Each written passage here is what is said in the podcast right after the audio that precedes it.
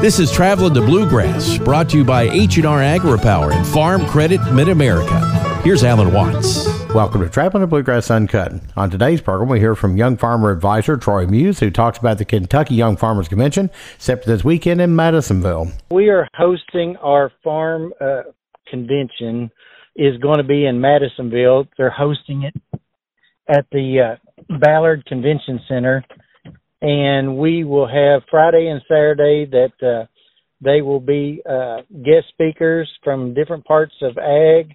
Uh, we actually have a guest speaker coming in from South Dakota for Saturday's uh, lunch event.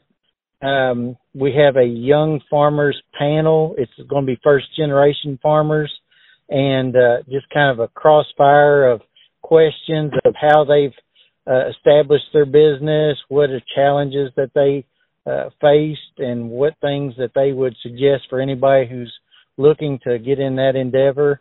Um, a little bit of everything. We've got a women's program that uh, is actually a for- floral design uh, that they're going to work with somebody who does floral arrangements.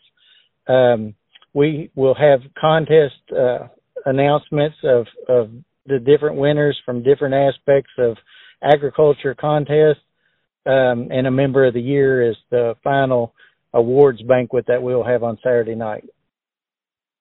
Oh, always an exciting time when your young farmers come together there. How many people you expect to be at the event this year? It's going to be somewhere in the neighborhood of probably 90 to 100 people is is usually about where where our convention numbers will be. Um, the COVID years have have been a little bit more of a challenge coming out of that people kind of had gotten out of the the routine, but uh, we're hoping to have enough events to be able to draw some people out and and show them what all we offer and and uh, kind of kind of give them a background of what our association uh, does and can help you with. For people who may not know, tell us who qualifies to be a young farmer.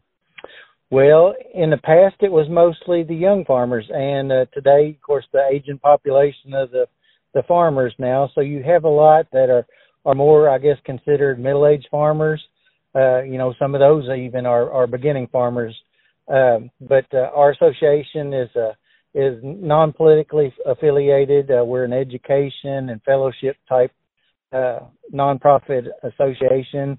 Uh, we try to be educational and uh, give people the uh, uh, help to be able to, to work through any issues they have, give them some background information where we can, and host uh, educational meetings and and put them in contact with the people that can help them uh, be successful in their their uh, occupation.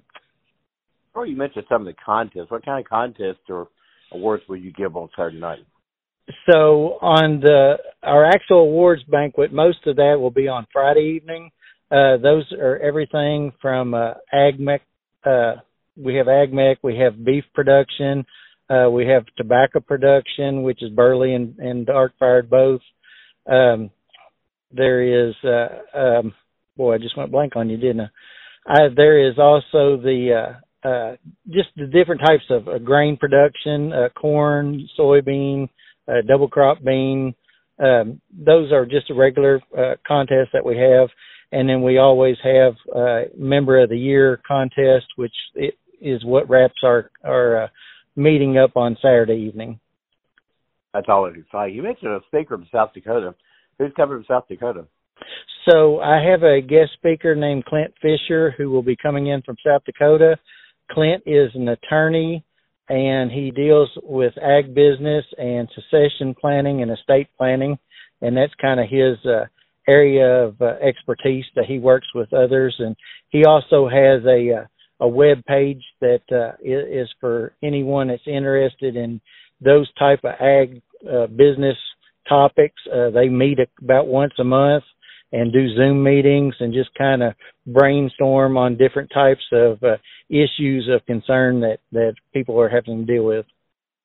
You also mentioned young farmer panel. I think it's good for the young farmers to get together and discuss, like I said, what's going on because obviously young farmers today are, are in are need out there in the market and at the field, and them to get together, I think it's pretty important, isn't it? It it's it's there. We're such a small number that you need people to use as a sounding board and people that have different perspectives on things and it may be some of the same issues that you've faced and and have to deal with and so we try to to bring a perspective that you know we can we can cover topics that are uh, relevant to them and you know maybe give somebody some hints and some ideas that they hadn't you know uh, covered or had uh, uh, that you know I guess it's trying to help them with topics and areas of concern that they might have had to deal with.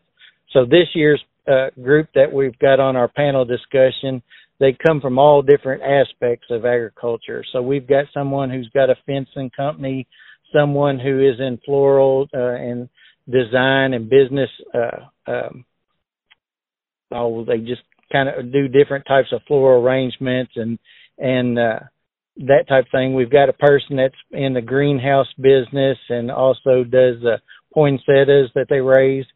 Um, just something from different areas, and, and like I said, everybody's got their own aspect that they're uh, seem to be in tune with, and so that can kind of help people that are looking into expanding. That sounds good. So people will hear this maybe and say, "Well, I wouldn't mind being a part of that." Can they come over the weekend, or they need to wait to sign up? What?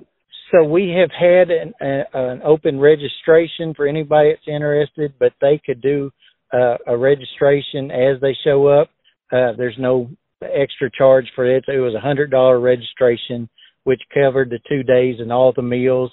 We also are on Friday having a tour of a uh, coal mine, so that's something that's a little different that most people would never have any uh, uh, dealings with, and so that is part of our uh, tour deal also.